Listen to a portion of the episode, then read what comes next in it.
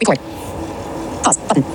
Hey everybody, welcome to my Violet Light Streams. I'm your host Emily. For today's podcast, I'll be recommending my top home Apple apps I've been using this week.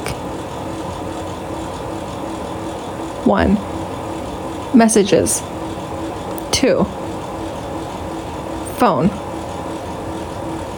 Three, DuckDuckGo.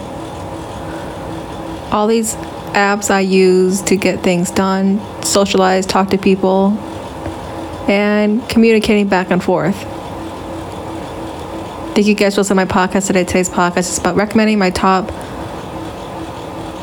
Apple home apps I use this week. If you guys found this podcast, this episode to be educational and helpful to you, please feel free to share this podcast to your family and friends. Thank you guys for listening to my podcast today. Mic is on. Button.